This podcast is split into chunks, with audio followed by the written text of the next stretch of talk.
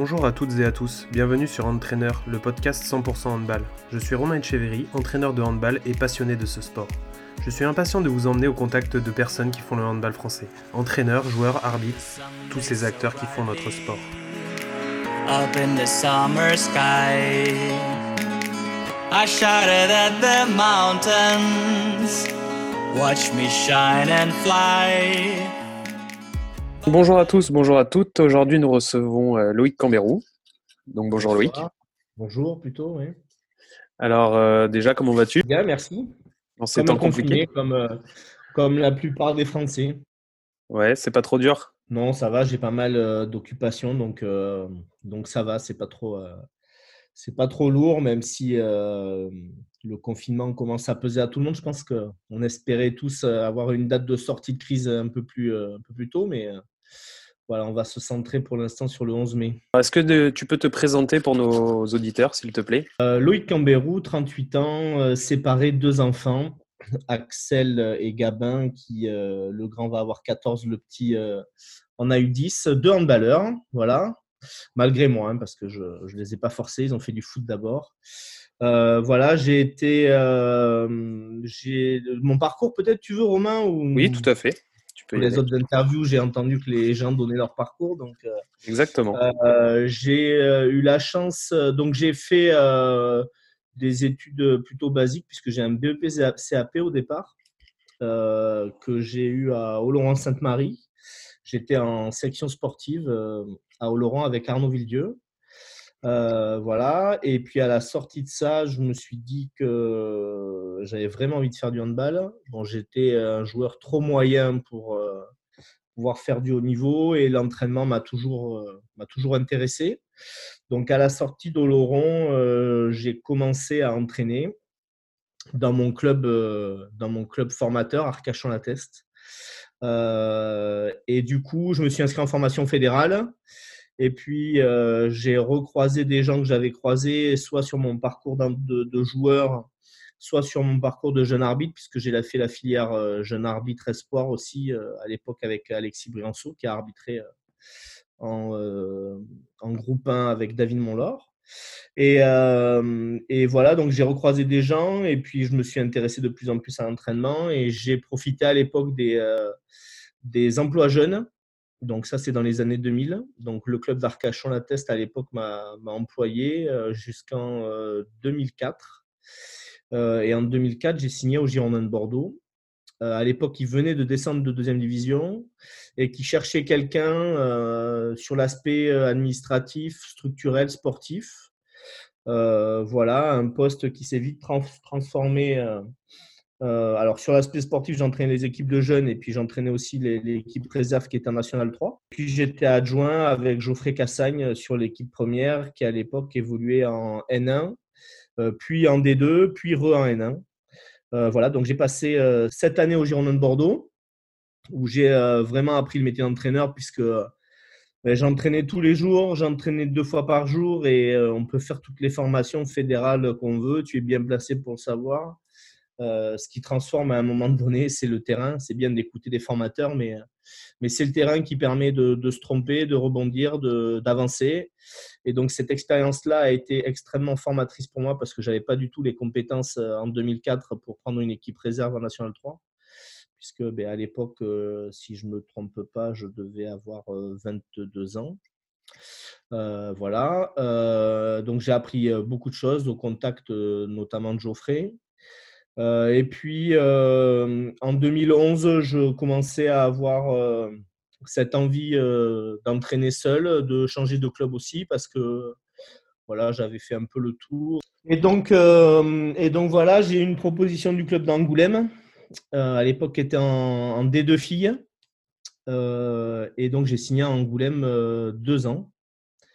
Et euh, j'avoue que revenir, venir sur le handball féminin au début, ce n'était pas un de mes objectifs, mais euh, c'est, ça fait partie des plus belles années de, ma carrière d'entraîneur, d'entraîneur pro en tout cas.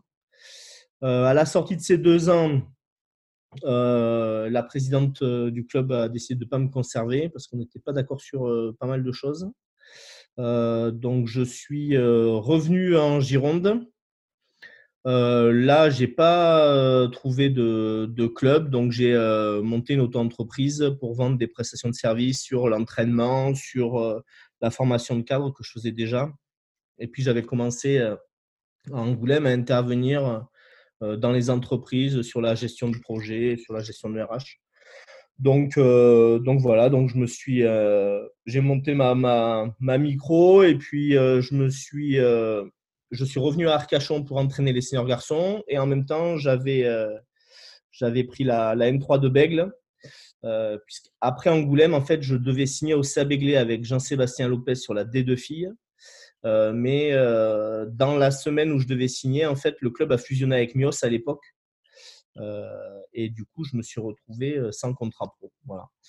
Donc, j'ai bourlingué un peu cette année-là en entraînant N3 filles donc en redescendant mon niveau d'exigence euh, par rapport à Angoulême, puisque j'avais beaucoup de joueurs pro et de, une équipe qui avait vraiment beaucoup euh, d'envie de s'entraîner. Euh, l'année d'après, j'ai signé à Mérignac, qui a été une expérience un petit peu plus douloureuse, puisqu'au bout de quatre mois, le club, les joueuses, pas le club, mais les joueuses ont décidé de se séparer de, de moi et de l'ensemble du staff, donc, enfin de moi surtout. Donc, euh, euh, j'ai fait quatre mois. Et du coup, à partir de ce moment-là, j'ai décidé que je retournais pleinement à Arcachon. Euh, voilà, et puis les histoires de vie font qu'on fait des choix à un moment donné. Donc, je suis retourné m'installer à Arcachon. Et voilà, là, ça fait, ça fait quelques années que je suis à Arcachon. J'ai refait une pige aux Girondins en N2 après le dépôt de bilan des Girondins sur une année en N2 garçon. Et puis le club a fusionné avec Floirac. Voilà, on était deux entraîneurs pour un poste, donc c'est moi qui ai, qui sauté aussi. Donc euh, ma vie est faite de, aussi d'échecs, mais bon, les entraîneurs, on vit un peu tout ça, des moments où euh, ça marche bien, des moments où, euh, voilà, des moments où, où ça marche moins. Donc je suis revenu m'installer à Arcachon. Là, je suis conseiller technique fédéral au comité de Gironde de handball. mes missions prioritaires, c'est la formation des cadres formation des entraîneurs, le service d'aide au club, la gestion du mini handball pour le comité 33 et le développement du beach handball qui devait arriver cet été mais qui va certainement prendre un petit peu de, un petit peu de retard. Et après, euh, en équipe de jeunes, j'ai entraîné absolument toutes les catégories. Et du coup, en niveau de pratique en garçon, j'ai entraîné de la, du département à la D2 à l'époque avec les Girondins, tous les niveaux, euh, tous les niveaux en garçon, N3, N2, N1, D2. Et en fille, j'ai fait de la N3 filles et de la D2 filles. J'aimerais que justement, avec ton, ton expérience, tu nous expliques un petit peu ce qui, euh, pour toi, euh, dans l'entraînement est, essentiel, ce mmh par lequel euh, on ne peut pas déroger quand on, quand on crée un entraînement, quand on entraîne régulièrement, les clés pour bien réussir.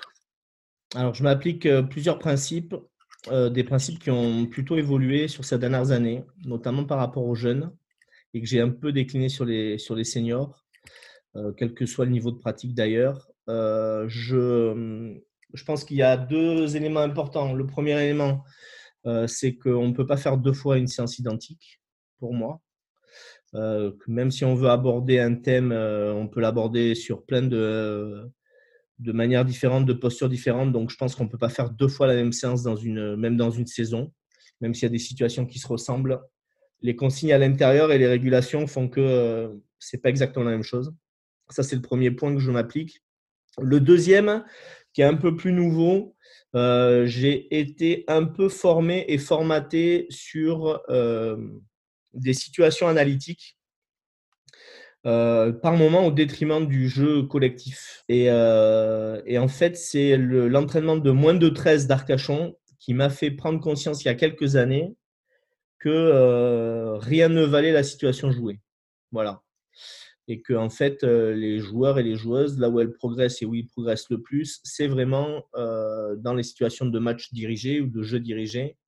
Évidemment, où nous, entraîneurs, on intervient en donnant des corrections, mais que la situation analytique est une chose, mais que la fin en, la fin en soi, c'est le jeu.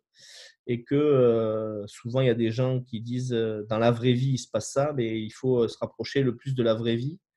Et la vraie vie, c'est le jeu. Et aujourd'hui, je consacre beaucoup plus de temps qu'avant à faire du jeu dirigé, du jeu global, des situations vraiment proches du jeu.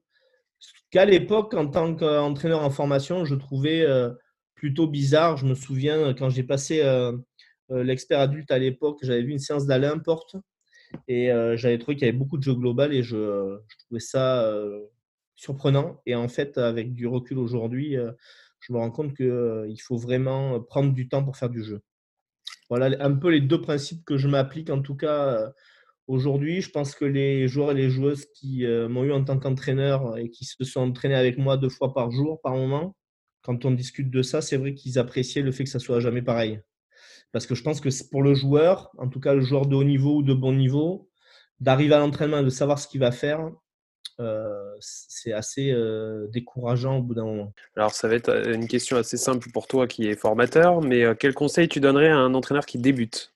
Je lui conseillerais, mais c'est toujours très compliqué, mais je lui conseillerais d'aller voir les autres. Parce qu'en fait, on reproduit ce qu'on a vécu ou ce qu'on voit, au départ en tout cas. pour maîtriser l'activité, il faut une bonne dizaine d'années, facilement une bonne dizaine d'années. Et moi, quand j'étais joueur, les, années que j'ai fait avec Arnaud Villedieu à Oloron, elles ont été extrêmement riches. Alors, pour ceux qui le connaissent, surtout sur l'aspect défensif au départ, mais, mais elles ont été très riches parce qu'à chaque fin de séance avec la section sportive, j'écrivais la séance. et Arnaud fait partie aussi de ces entraîneurs. Moi, j'ai pas vécu beaucoup de situations. J'en ai vécu des situations qui se ressemblaient, mais ils variaient beaucoup.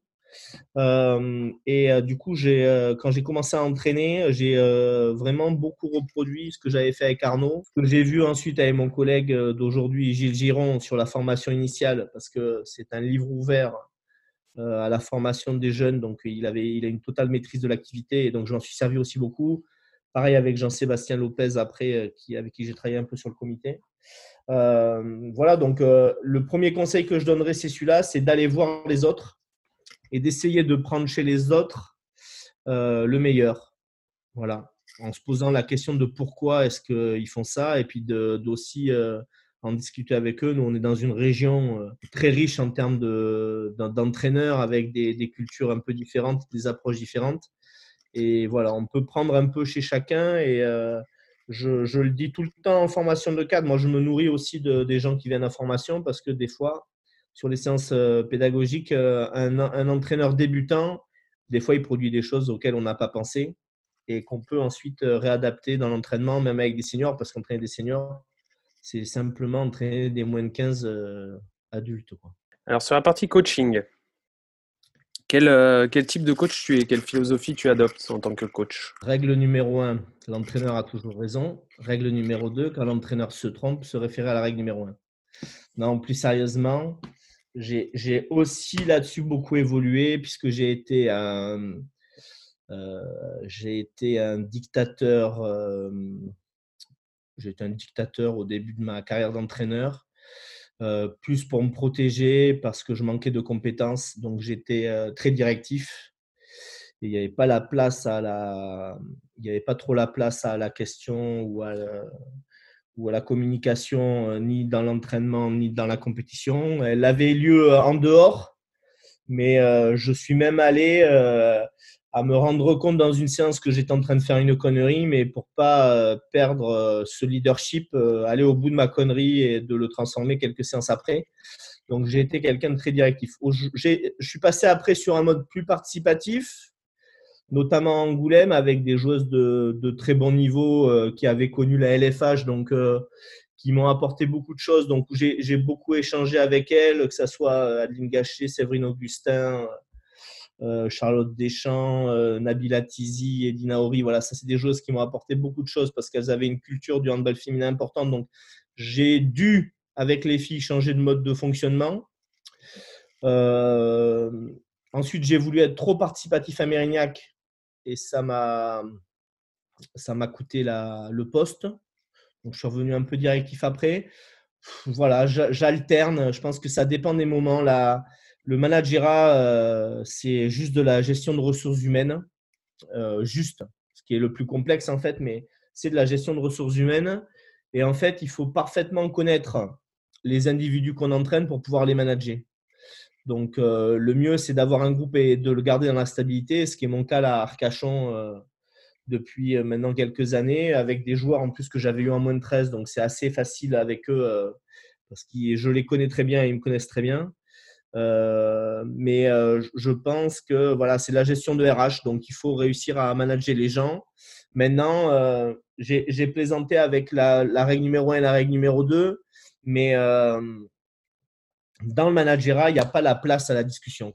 Donc, autant, je, dis souvent, je parle de démocrature, hein, de dictature participative, mais je garde ce principe-là parce que quand on est sur le 40-20, on n'a pas vraiment le temps de, discuter, notamment dans le managera, sur les choix tactiques et, il faudrait faire que, il faudrait que, le joueur pense que. Bon, je pense qu'on a le recul et l'expérience, nous, pour, euh, pour savoir ce qu'il faudrait faire. Et dans tous les cas, les conséquences, elles sont assumées par les entraîneurs et pas par les joueurs. Donc voilà, je pense que le managera, c'est un, un, moment à part sur lequel euh, il faut un chef d'orchestre et ce chef d'orchestre, c'est plutôt l'entraîneur que les joueurs à ce moment-là. Donc, euh, certains entraîneurs laissent la place euh, à la discussion, on le voit même sur le, secteur pro, dans les temps morts, etc. Je ne suis pas fan de ce genre de moment et je, suis plutôt dans le fait de les combattre parce que je pense que le joueur, quand il est dans l'activité, il n'a pas forcément la lucidité pour réussir à savoir quelle stratégie mettre en place. Après, s'il est vraiment très bon est très au-dessus et qu'il a ressenti quelque chose, une situation, et que dans la relation qu'on a installée avec les joueurs, il dit coach, là, je pense qu'il faut faire ça, je vais l'écouter. Mais la plupart du temps, en tout cas sur nos niveaux de pratique, euh, en dessous de la nationale 1, les joueurs, ils n'ont pas la lucidité pour, euh, pour avoir ce recul-là dans la stratégie. Et donc, la stratégie, elle appartient là à l'entraîneur ou au staff, suivant comment on se répartit les rôles. Au niveau vidéo, comment tu gères, toi, cette partie vidéo? Alors bien évidemment, totalement différemment quand j'ai un groupe pro ou quand j'avais un groupe pro, puisque c'est pas près de réarriver pour l'instant, et quand euh, j'ai un groupe euh, plutôt amateur qui évolue euh, dans le niveau régional, même jusqu'à la M2 avec les Girondins. Ma dernière année, les Girondins, on faisait quand même peu de vidéos. je l'utilise d'abord beaucoup pour moi parce que je pense que euh, l'incertitude que met la compétition, il faut essayer de la réduire le plus possible. Et donc, euh, analyser l'adversaire, dans un premier temps, permet d'anticiper les coups qu'on peut jouer contre lui. Ça, c'est un premier point. Le deuxième point, et l'élément le plus important certainement, c'est l'analyse de son équipe. Parce qu'il ne suffit pas d'écrire un joli projet de jeu euh, et de vouloir mettre des interactions en place, mais il faut être capable de les analyser. Et quand on est dans le managerat, à l'inverse de ce que je viens de dire tout à l'heure, on est pris dans une espèce d'euphorie euh, qu'on gère plus ou moins bien suivant les tensions, etc. Et on n'est pas dans l'analyse de ce qui se passe au deuxième ou au troisième plan du jeu. Donc la vidéo, elle permet ça, elle permet de voir que quand le ballon est à l'arrière gauche, peut-être que le poste 1 à, gauche, il fait pas bien son boulot à l'opposé de la balle. Et donc la vidéo, elle permet ça, elle permet d'analyser, de reprendre les aspects stratégiques qu'on a mis en place et avec lesquels on souhaite gagner. Donc ces deux éléments, permettent, à mon avis, d'anticiper certains problèmes et permettent de, euh, de, pallier à des manques euh, stratégiques que pourrait avoir votre équipe. Le, troisième point, il est ensuite sur le développement euh, individuel des athlètes. Donc, plus on s'entraîne, plus on pense qu'on a de temps, mais en fait, moins on a de temps parce que plus on s'entraîne et plus on va travailler de choses. donc, à Angoulême, on faisait beaucoup de vidéos. Euh, on faisait des retours de match, on faisait des retours de match individuels, on faisait des préparations de match à 2 à 3 et puis après un moment collectif. Donc la vidéo, euh, c'est un élément clé aujourd'hui du haut niveau. Hein. Euh, il ne faut, pas se, faut pas se mentir. Ceux qui font de la vidéo et qui ont la chance d'en faire et qui ont les moyens d'en faire, ben, ils ont un coup d'avance forcément. Donc plus on monte de niveau, plus il faudra en faire. Mais la vidéo, c'est quelque chose de très chronophage même si aujourd'hui, euh, le logiciel, notamment Dartfish, pour ne pas le, citer, euh, nous permet de faire des choses extraordinaires. C'est un logiciel qui n'est pas à la portée de tout le monde parce qu'il est encore très cher. Euh, et du coup, quand on peut faire beaucoup de vidéos, forcément, on, fait progresser son équipe. Alors après, l'aspect vidéo collective, c'est un élément aussi important moi, avec, le, avec le, les groupes euh, que j'ai en ce moment, euh, Euh, cette année, en vidéo collective, on a fait un moment de vidéo juste. À la sortie de ce match à Buros, euh, je, bon, je m'en voulais, mais j'en voulais aussi un peu aux joueurs euh, sur individuellement comment ils s'étaient préparés, comment ils avaient abordé le match. Et donc, on a fait un moment vidéo séquencé. Hein, pas, on ne regarde pas le match, hein, on regarde des séquences. Et quand on a fait le tour de table, un de mes joueurs qui avait été vraiment catastrophique, quand je lui ai posé la question avant de regarder les images de comment il s'était trouvé, donc individuellement. Certains ont dit ouais, moyen. Hein. Lui a dit non, moi je pense que j'ai été bon. Donc il était euh, plutôt honnête avec lui. Et quand il a vu la vidéo, il s'est rendu compte qu'il avait été catastrophique et que certainement il avait pesé euh, sur le fait de nous faire perdre la rencontre. Donc euh, ça, c'est des moments vidéo très importants parce que derrière, les joueurs sont quand même plus à l'écoute parce que les consignes, ils les avaient eues, plus ou moins. Et donc, ils s'étaient rendu compte qu'ils n'avaient pas appliqué ce qu'on leur demandait dans, la stratégie. Donc, un, pour moi, c'est un élément important par rapport à nos niveaux. C'est de faire un moment, de prendre un moment clé pour euh, essayer ensuite que ça vous permette d'enchaîner et que ça crée une dynamique de, victoire ou que ça fait, fasse prendre conscience aux gens pardon, que ben, euh, on n'est pas exactement là où il faut et donc on va travailler sur ça.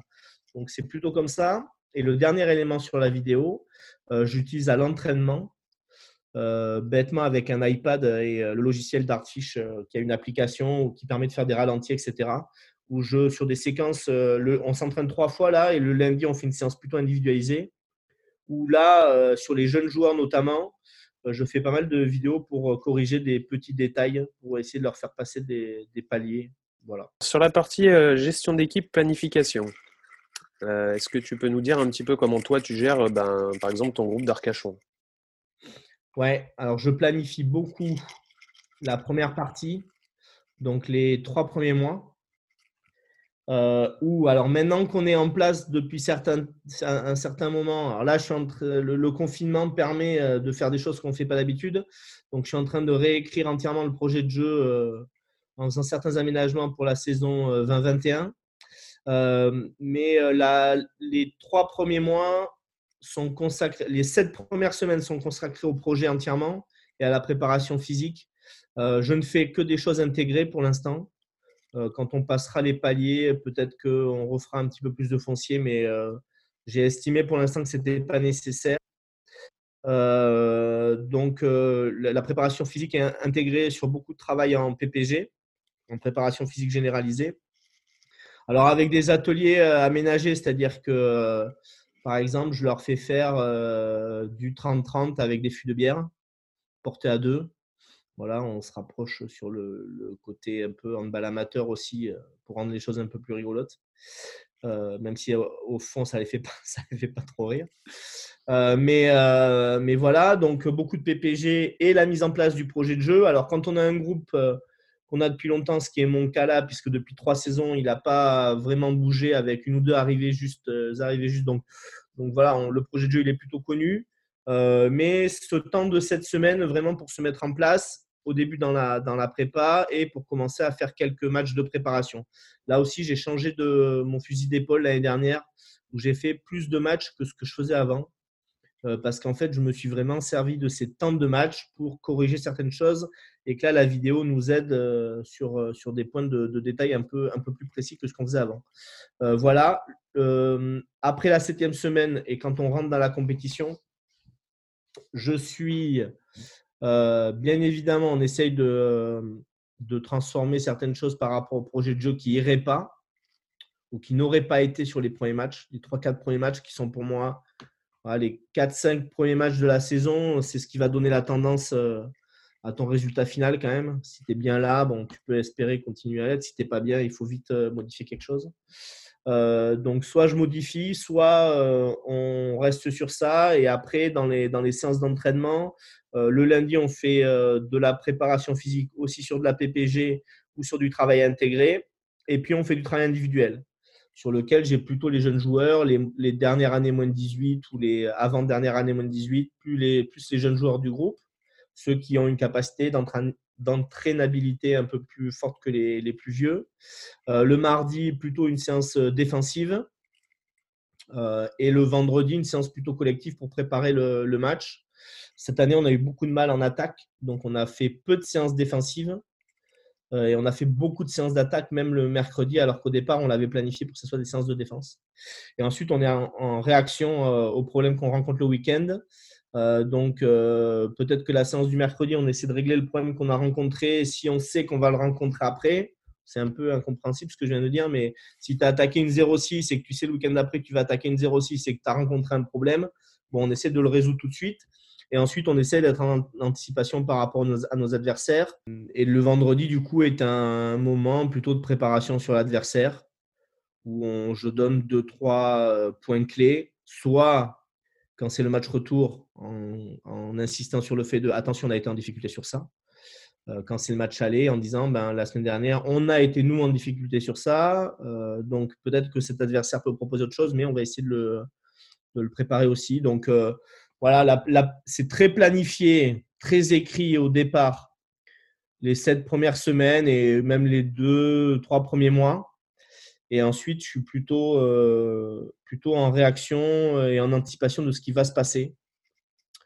Euh, mais en fait, après la planification, le meilleur outil de la planification, Eric Maté dit ça, euh, c'est la gomme. C'est-à-dire qu'il faut être capable de gommer pour réécrire. Ça, c'est très important. Parce que des fois, on part sur des choses et euh, soit les choses vont plus vite, soit elles vont moins vite que ce qu'on a prévu. Donc, il faut être capable de revenir en arrière ou d'avancer plus vite. C'est un élément très important de la planif. Euh, et ensuite, le deuxième truc que je voulais dire, c'est que euh, même avec le même groupe, vous pouvez faire les, la même planification, c'est pas sûr que ça marche. Donc, il faut toujours être à l'écoute de son groupe. Je disais tout à l'heure, il faut connaître les gens qu'on entraîne euh, pour pouvoir aussi planifier. C'est-à-dire qu'il faut savoir à certains moments que là, ils vont être un peu dans le dur. Euh, moi, j'ai des mecs en préparation euh, qui font la. Bon, cette année, ça va peut-être être encore différent, mais qui font la saison sur Arcachon, sur la test. donc, quand ils se sont enquillés une journée dans l'eau ou une journée à marcher dans le sable, ils ne sont pas forcément très frais le soir. Si je dois leur taper dessus en plus, ça va être compliqué. Donc, j'adapte beaucoup par rapport à ce qu'on fait. Euh, là où nous, cette année, on a un regret, c'est sur la, planification des vacances de Noël, on a senti que le groupe était fatigué, on a voulu couper, on a, trop coupé. Du coup, euh, à la reprise euh, en Coupe de France, on a été battu alors que je pense qu'on pouvait passer peut-être encore un ou deux tours. Et les joueurs n'étaient pas prêts à, à, remettre du combat tout de suite. Et ça, c'est une erreur qu'on ne fera pas l'année prochaine, à mon avis. Voilà. Mais il n'y a pas il n'y a pas une année qui se ressemble. Donc, euh, être capable de s'adapter à la situation. il faut tout, faut tout, le temps s'adapter. Il faut être capable. Moi, moi j'ai été euh, à un moment donné avec, euh, au Girondin avec Geoffrey. on avait, Geoffrey avait du mal à laisser des séances. C'était planifié, il fallait s'entraîner, quoi, quel que soit l'état de forme des joueurs. Donc, je pense que ça a fait progresser les joueurs, mais ça nous a peut-être par moment coûté un peu des points. Euh, je pense qu'il faut être à l'écoute des joueurs. À un moment donné, il faut dire bon, ben, écoutez, ce soir, lundi soir, on va pas s'entraîner parce que vous êtes fatigué. Toi, toi, toi, tu es au repos. Toi et toi, tu t'entraînes parce que tu en as besoin. Et voilà, il faut beaucoup plus individualiser par moment euh, la planif que, que ce qu'on pense vouloir faire. Et puis après, c'est pareil, sur le niveau amateur, il y a euh, le monde de oui-oui. On va, tout est beau, tout est mignon.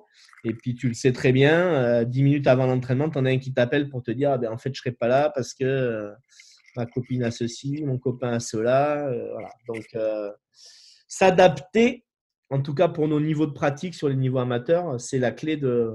Les meilleurs entraîneurs, c'est ceux qui s'adaptent pour moi. Ok. Alors, si je te dis, le métier d'entraîneur est une drogue. je pense que ça dépend à quel niveau on entraîne.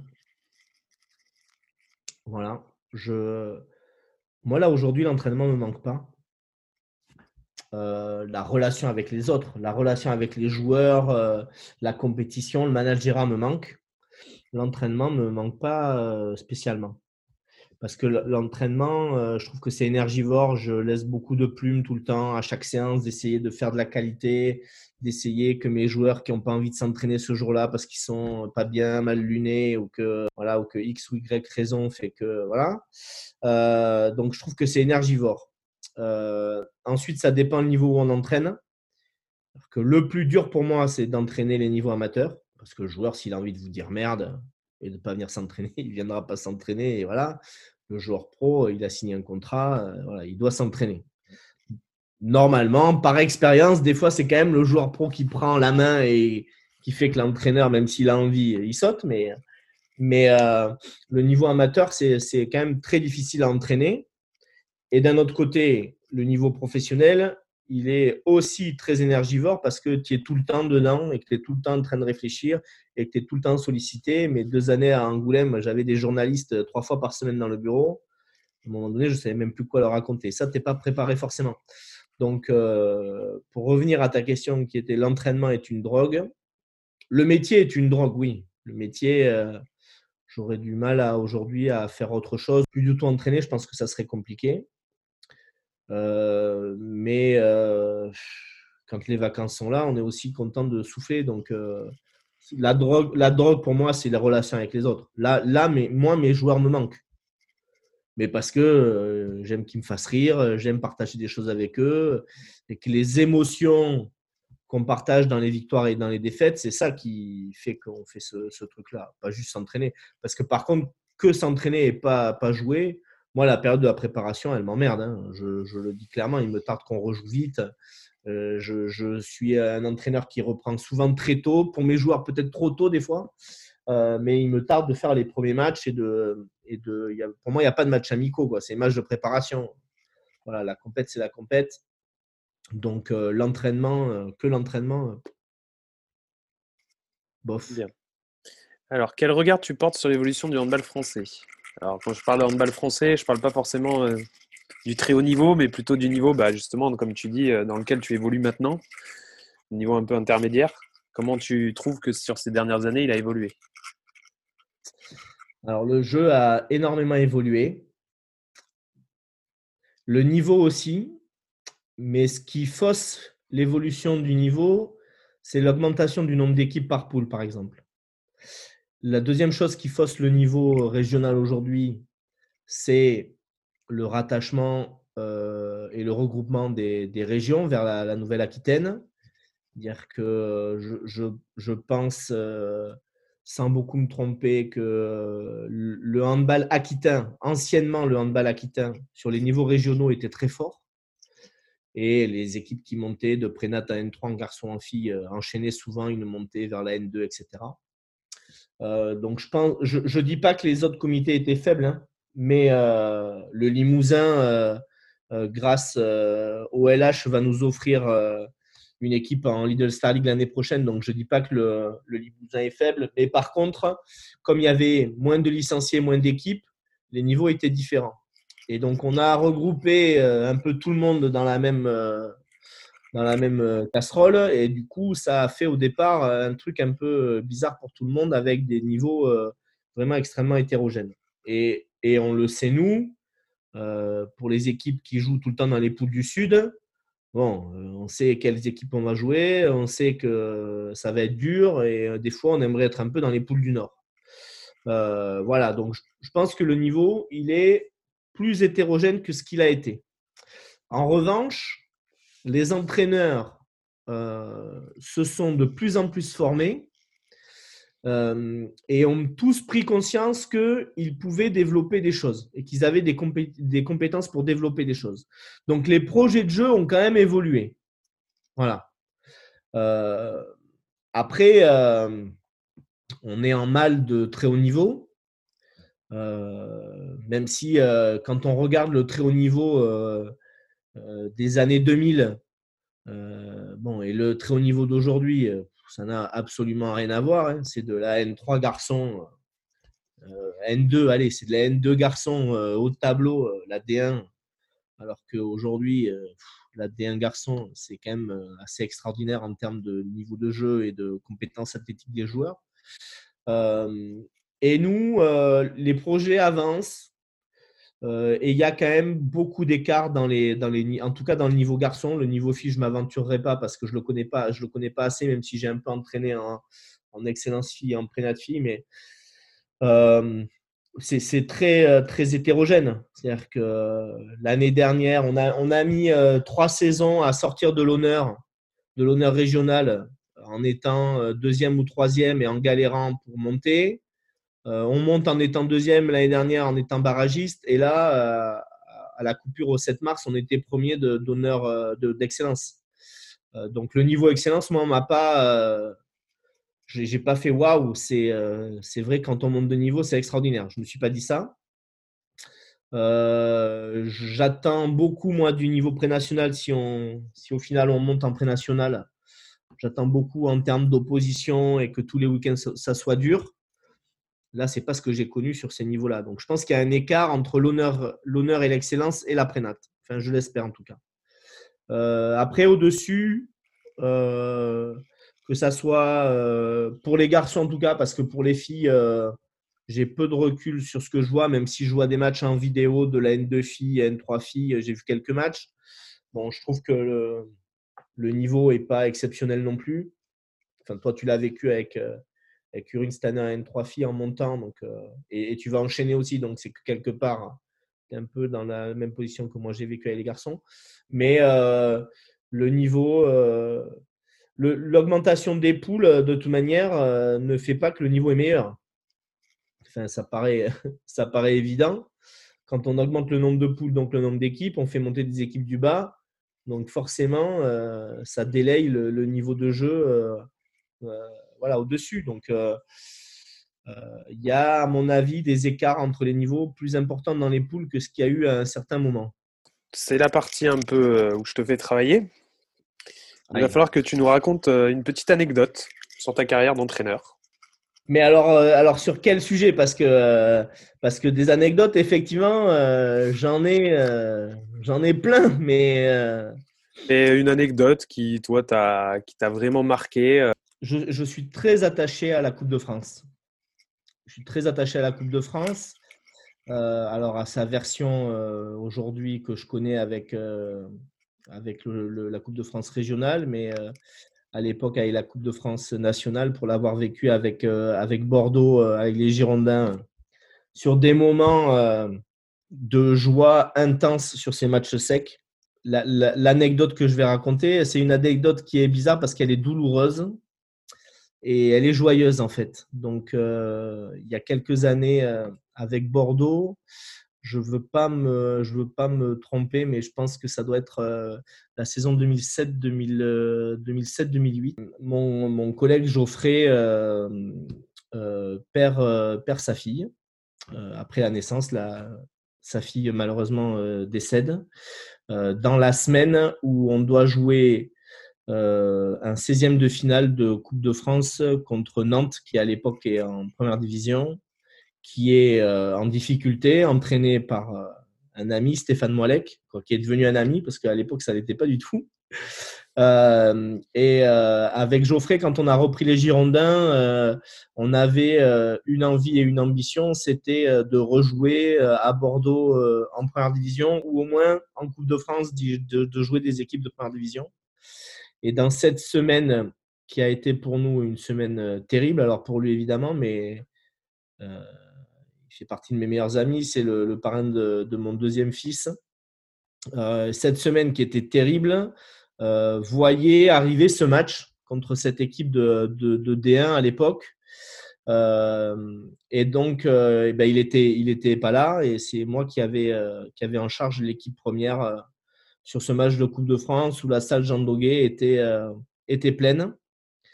Euh, et on avait vraiment une équipe de minots parce qu'on venait de redescendre, si ma mémoire est bonne, euh, de D2, puisqu'on a fait une année en D2, on est redescendu et on a réduit sacrément la masse salariale. On était reparti quasiment qu'avec des jeunes, à part, euh, certains, mais, quasiment qu'avec des jeunes.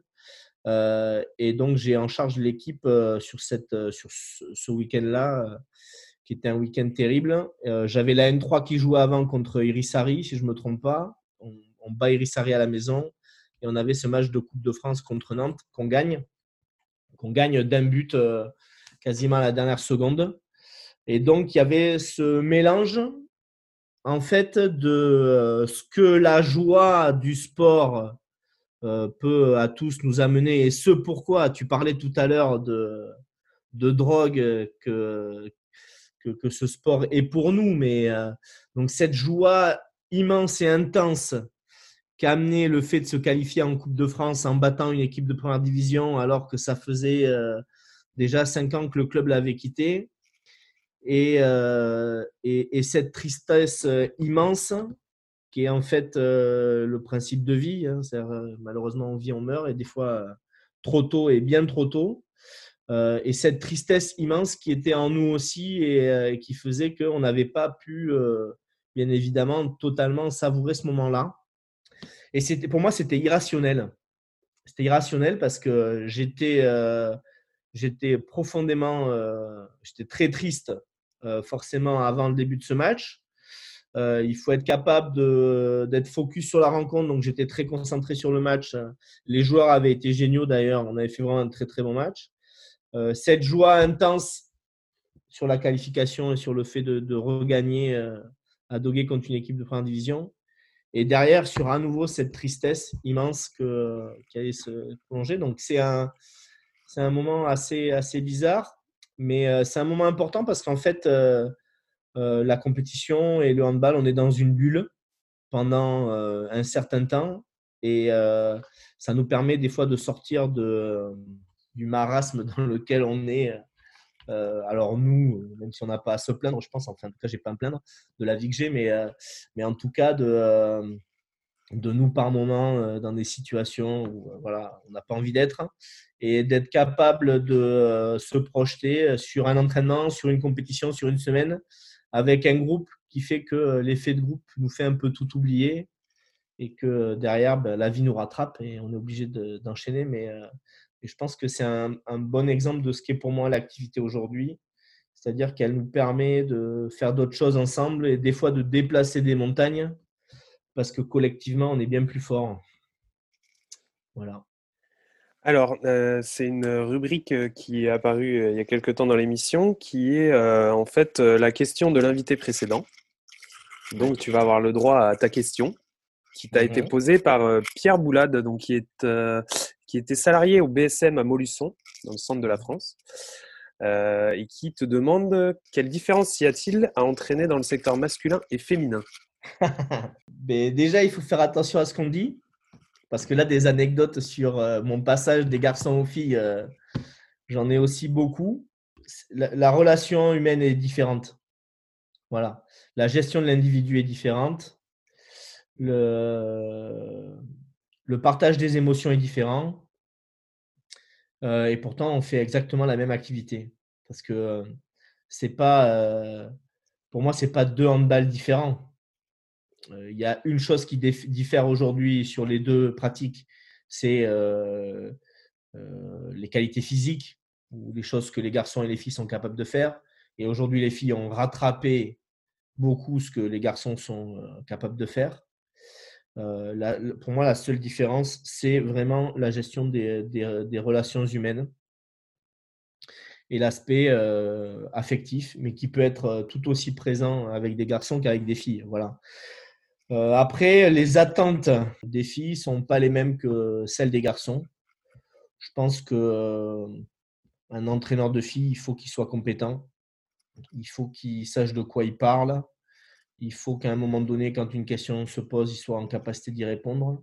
Donc, je pense qu'aujourd'hui, malgré ce que les gens pensent, c'est-à-dire que sur les, pour entraîner des filles, euh, on met les moins bons en gros. Moi, je pense que c'est là où il faut être le plus compétent parce que euh, elles sont souvent en demande de savoir pourquoi elles font les choses. Alors que les garçons, tant que ça gagne, sur les pros, tant qu'ils prennent un peu de pognon, même si tu es un peu une chèvre, c'est pas très grave. Les filles, même si ça gagne, il vaut mieux être euh, compétent et proposer des choses qui font qu'elles elles, elles sont, euh, elles sont épanouies et qu'elles prennent du plaisir euh, à faire ce qu'elles font. Ok, alors maintenant ça va être ton tour. Le prochain invité, qui sera une invitée d'ailleurs, sera une jeune joueuse du HBCAM 63, donc en D2 féminine, euh, qui s'appelle Miley Souvrard, donc une joueuse de 17 ans qui a fait euh, la saison en D2 au poste de demi-centre mhm. et qui a fait euh, toute sa carrière dans le même club. Donc c'est plutôt intéressant à souligner. Mhm. Donc voilà, quelle question tu lui poserais? Alors ma question, c'est pour toi, quel est le moment clé dans ta carrière qui a déterminé ton envie de faire du haut niveau Je vais te laisser le mot de la fin. Je vais juste te remercier déjà et puis te dire que voilà, je suis très content d'avoir été en formation avec toi. Et j'espère que tu auras. On pourra la finir. On pourra la finir. Déjà J'espère qu'on pourra la finir. Et euh, non, j'espère que surtout, euh, voilà, tu, qu'il va y avoir plein de monde qui va continuer à s'inscrire et qui va avoir la chance de, de, faire des formations avec vous parce que c'était vraiment très enrichissant et très intéressant. Donc, euh, je pense que voilà, c'est. Tu as beaucoup d'expérience, beaucoup de choses à raconter et comme tu disais, tu as fait beaucoup, à peu près tous les niveaux et dans les deux sexes. Donc, c'est super enrichissant pour, pour les gens qui viennent en formation il, y a, une, je te, je te, coupe, mais il y a une grande déception pour moi cette année avec ce Covid, c'est que malheureusement, on ne pourra pas organiser les rencontres Guillaume euh, qui euh, est une situation de recyclage d'entraîneurs, mais qui est un, moment qui, euh, qui euh, combine exactement ce que je pense de notre activité, de la convivialité, du partage, tout ça pour faire le handball et que je ne vois pas cette activité aujourd'hui sans ces éléments-là. Guillaume Terno est un personnage haut en couleur du handball aquitaine de l'époque et qui vivait avec ces deux principes-là. Et, euh, et, je pense que voilà, c'est pour moi c'est vraiment euh, difficile n'y ait pas ces moments-là parce que c'est des moments où on se retrouvait enfin tous les deux ans pour partager ensemble, alors aussi autour du vin, mais mais autour de la convivialité, euh, tu vois, et autour du handball. Et voilà. Et je pense qu'on a tous des choses à partager et on peut apprendre de tout le monde. Et c'est pas parce qu'on a fait euh, X choses dans sa vie qu'on peut pas apprendre d'entraîneur débutant. Et ça, c'est ce que la formation de cadre euh, aussi montre au quotidien. Ça, c'était pas mal. Non, non, je te remercie de m'avoir invité. je, je, pourrais parler de l'activité pendant des heures, donc euh, je pense que voilà, quand on est entraîneur, on n'invente rien. On fait juste que reprendre ce que les autres ont fait en le mettant un peu à notre sauce. Euh, beaucoup de gens euh, se proclament bon entraîneur ou entraîneur de haut niveau. Je pense qu'il y a beaucoup de gens aujourd'hui sur le circuit des entraîneurs qui pourraient entraîner des niveaux bien supérieurs à ce qu'ils font. mais pour ça, il faut bien maîtriser l'activité aussi. Et que ben, cette notion voilà, d'être en formation, elle est importante, de rentrer en formation, mais aussi pour échanger. Euh, parce que euh, dans nos parcours euh, d'entraîneurs et dans nos, dans nos parcours d'entraîneurs en formation, on rencontre des gens qui nous partagent par moment une anecdote qui font qu'elle transforme notre vision des choses. Et faire évoluer sa vision des choses, c'est très important. Ne pas faire ce qu'on faisait il y a 10 ans de la même manière, faire évoluer les choses, être toujours passionné par l'activité c'est ce qui doit nous, euh, nous permettre d'avancer, de faire avancer nos, nos, collectifs, quels que soient les niveaux de pratique. Euh, y a pas de, pour moi, il n'y a pas de petit niveau. Je te le disais tout à l'heure, euh, entraîner des niveaux amateurs, c'est bien plus compliqué qu'entraîner des professionnels. Et voilà, il faut que les joueurs, par moment, se rendent compte de, l'efficacité des gens qu'ils ont en face d'eux, mais aussi du dévouement c'est dont ces gens font preuve pour s'occuper d'eux toutes les semaines parce que c'est vraiment très complexe et que par moment, quand on rentre le soir, ben, c'est difficile pour nous d'avoir fait une séance de merde ou d'avoir perdu un match et que passer à autre chose, des fois, euh, c'est compliqué. Donc, euh, que les joueurs, par moment, prennent un peu le temps aussi de se dire que pour les entraîneurs, même si on n'aime pas toujours l'entraîneur qu'on a, ben, c'est pas simple et qu'on euh, on est dans des relations humaines très importantes et qu'il faut prendre soin des gens qu'on a autour de nous. Merci beaucoup, Loïc. Merci à toi. À bientôt. À bientôt. And the heavens cried,